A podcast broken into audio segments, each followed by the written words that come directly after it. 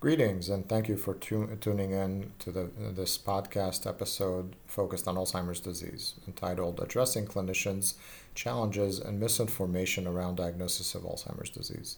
My name is Gad Marshall, and I'm a behavioral neurologist focused on Alzheimer's disease clinical care and research at Brigham and Women's Hospital and Massachusetts General Hospital in Boston. Our learning objectives for this podcast are, number one, to discuss the role of cognitive assessments in the diagnosis of Alzheimer's disease dementia and mild cognitive impairment due to Alzheimer's disease.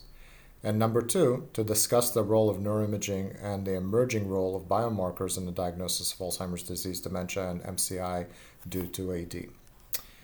Let's start with, our, uh, with how to decide what cognitive assessments to perform in patients with suspected mild cognitive impairment, abbreviated M C I, or dementia, and when to perform them.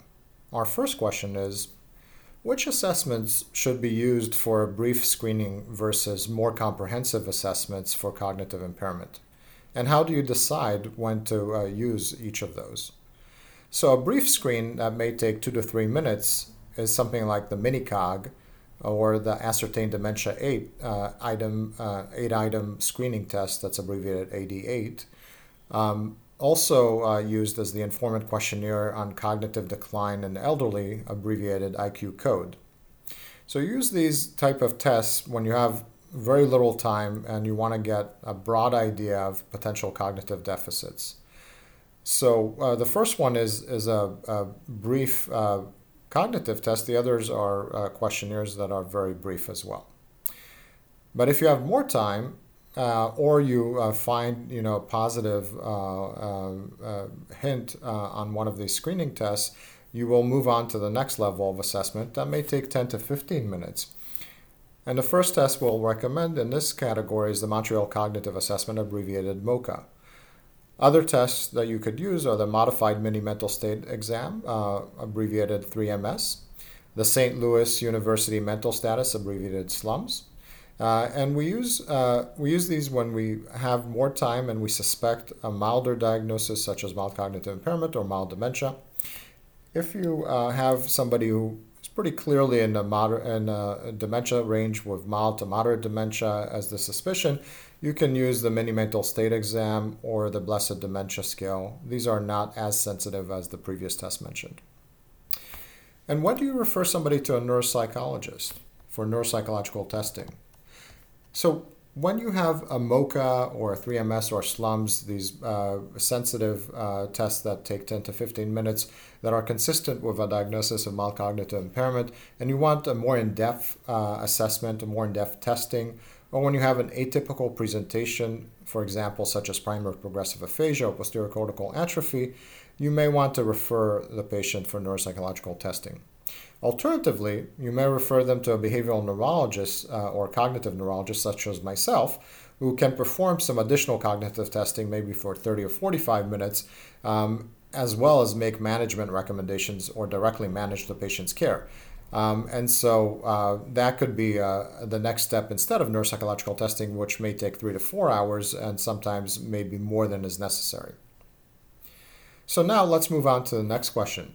When should primary care clinicians screen for M C I or dementia? And what does Medicare require for annual wellness visits regarding assessment of cognitive function?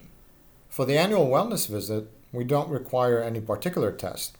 It actually requires cognitive impairment assessment by uh, assessment of an individual's cognitive function by direct observation, Uh, with due consideration for information obtained by the way of a patient report or concerns raised by a family member, a friend, or caregiver who knows them well. And so if there is a suspicion for mild cognitive impairment, Medicare suggests that you have them return for a separate dedicated visit to assess cognitive function, and they could be assessed using uh, some of the tests recommended above, such as the MOCA, the three M S, or the SLUMS for M C I, Uh, and M M S C or, or B D S uh, uh, for dementia. The U S Preventative uh, Services Task Force and the American Academy of Neurology do not actually recommend routine cognitive impairment screening over a certain age if no symptoms are endorsed by the patient or the family member. However, if you know somebody does have minimal symptoms or uh, the family endorses uh, uh, these minimal symptoms in an older adult, say over the age of sixty-five, I would recommend performing at least a brief screening test like the MINICOG or A D eight. And then, of course, if you uh, have impairment uh, on that, then you can perform the more extensive screening test. Now let's move on to a, a, our next topic, which is the role of neuroimaging in the assessment and diagnosis of mild cognitive impairment and dementia. The first question I'm going to answer is, what role does M R I or magnetic resonance imaging play in dementia diagnosis and evaluation? And what kind of M R I should be ordered and when? So an M R I allows us to visualize structural changes in the brain relevant to dementia, such as focal atrophy, cerebrovascular disease, masses, and hydrocephalus. We recommend obtaining an M R I with the following sequences: a T one sequence with thin slices to visualize atrophy, a flare to visualize cerebrovascular disease, and either T two star, G R E, or S W I to visualize micro or macro hemorrhages. And why is an M R I preferred over a C T scan? So an M R I is more sensitive for picking up subtle cerebrovascular disease, such as mild small vessel ischemic disease or microhemorrhages. And so if you have the option uh, and the uh, patient can tolerate it, I would recommend an M R I over a C T. However, if you don't have the option, uh, because some, uh, the patient has a pacemaker incompatible with M R I, for example, the C T will give us uh, adequate information about focal atrophy and not so subtle cerebrovascular disease or masses. So next, I want to talk about the role of positron emission tomography or P E T scans um, and, and what, what's their role in dementia diagnosis and evaluation. And what's also what's the difference between an amyloid P E T scan and a fluorodeoxyglucose or F D G P E T scan? So a P E T scan can provide complementary information to the structural scan, such as an M R I or C T scan. So an F D G P E T scan shows glucose metabolism or activity or uh, of function in the brain. There are specific focal hypometabolism or decreased activity patterns for different dementias. For example, for Alzheimer's disease, we see temporoparietal hypometabolism, and for frontotemporal dementia, we see frontotemporal hypometabolism. An amyloid P E T scan, on the other hand, shows fibrillar-deposited amyloid in the brain, and as such is a direct marker of A D pathology as opposed to activity like the F D G P E T scan. And the F D G P E T scan is not as specific. Uh, it is a, more of a marker of neurodegeneration and, and not necessarily specific Alzheimer's disease pathology. There is utility in amyloid detection for patients to qualify for anti-amyloid therapy. Since only about fifty to sixty-five percent of uh, patients with amnestic mild cognitive impairment have elevated amyloid in the brain, and about eighty to eighty-five percent of patients with a clinical diagnosis of Alzheimer's disease dementia have elevated amyloid in the brain, it is really important to test for the presence of amyloid, say through a P E T scan or spinal, uh, spinal fluid, prior to treatment with an anti-amyloid therapy. An amyloid P E T scan is useful for its negative predictive value in particular because the absence of amyloid in an individual with symptoms of Alzheimer's disease is highly suggestive of Alzheimer's disease not being the underlying pathology. On the other hand, the positive predictive value is not as helpful because about thirty percent of cognitively normal older adults at the age of seventy-five have elevated amyloid on P E T scans, because they meet criteria for preclinical Alzheimer's disease, so presence of pathology without symptoms.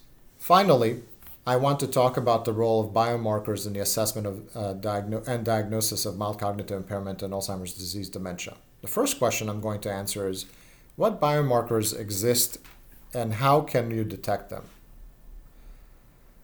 So there's phospho-tau, total tau, and amyloid A-beta, in particular the amyloid A-beta one to forty-two uh, uh, peptide, that are the core Alzheimer's disease biomarkers. When we see low A-beta in the spinal fluid and blood, and blood, it corresponds with elevated amyloid on P E T scans, while elevated phospho-tau in the spinal fluid and blood corresponds with elevated tau on P E T scans. Finally, total tau is a nonspecific marker of neurodegeneration, and it is measured in the spinal fluid, and that cor- uh, that corresponds with various uh, markers of neurodegeneration on imaging, such as the F D G P E T scan or potentially just atrophy that we see on M R I. Currently, amyloid and tau P E T scans are F D A approved for the use of cognitive uh, for the use in cognitively impaired patients, but they're not covered by insurance, and therefore they're really not used clinically that much. On the other hand, C S F A-beta one forty-two to one forty ratio is F D A approved and is covered by insurance. And while C S F phospho-tau and total tau are not F D A approved, they're covered by insurance as well, and therefore the C S F measures are used clinically more widely, although primarily by specialists. Finally, serum or blood A-beta and phospho-tau are not F D A approved yet, and they're also not covered by insurance yet, and therefore they're not used clinically currently. So how do these biomarkers, uh, biomarker levels differ in people who have either mild cognitive impairment or Alzheimer's disease dementia compared to healthy older adults who are not cognitively impaired? And how do they change over the course of the disease? So amyloid is elevated in about thirty percent of cognitively normal older adults at the age of seventy-five. And it's elevated in about fifty to sixty-five percent of those with amnestic mild cognitive impairment, and elevated at about eighty to eighty-five percent of those with clinic, a clinical diagnosis of Alzheimer's disease dementia. There's a similar pattern that we see with tau, but in the entorhinal cortex and inferior temporal region. However, when you move on to mild cognitive impairment, we also see spread of tau to the lateral temporal region and occasionally to other cortical regions. And by the time you get to Alzheimer's disease dementia, the tau spreads throughout the cortex. Amyloid, amyloid elevation hits saturation much earlier in the disease course, often by the time somebody already has mild cognitive impairment, while tau continues to spread from medial temporal to limbic to cortical regions as described above. Are biomarkers required for Alzheimer's disease uh, diagnoses, and when are they useful? So biomarkers are not required for a clinical diagnosis of Alzheimer's disease according to the N I A A A diagnostic criteria. However, they are supportive of the diagnosis and can help confirm or refute the underlying pathology. When do you refer patients for biomarker testing? So we often refer patients for biomarker testing when they're relatively young, for example, when they're fifty years old.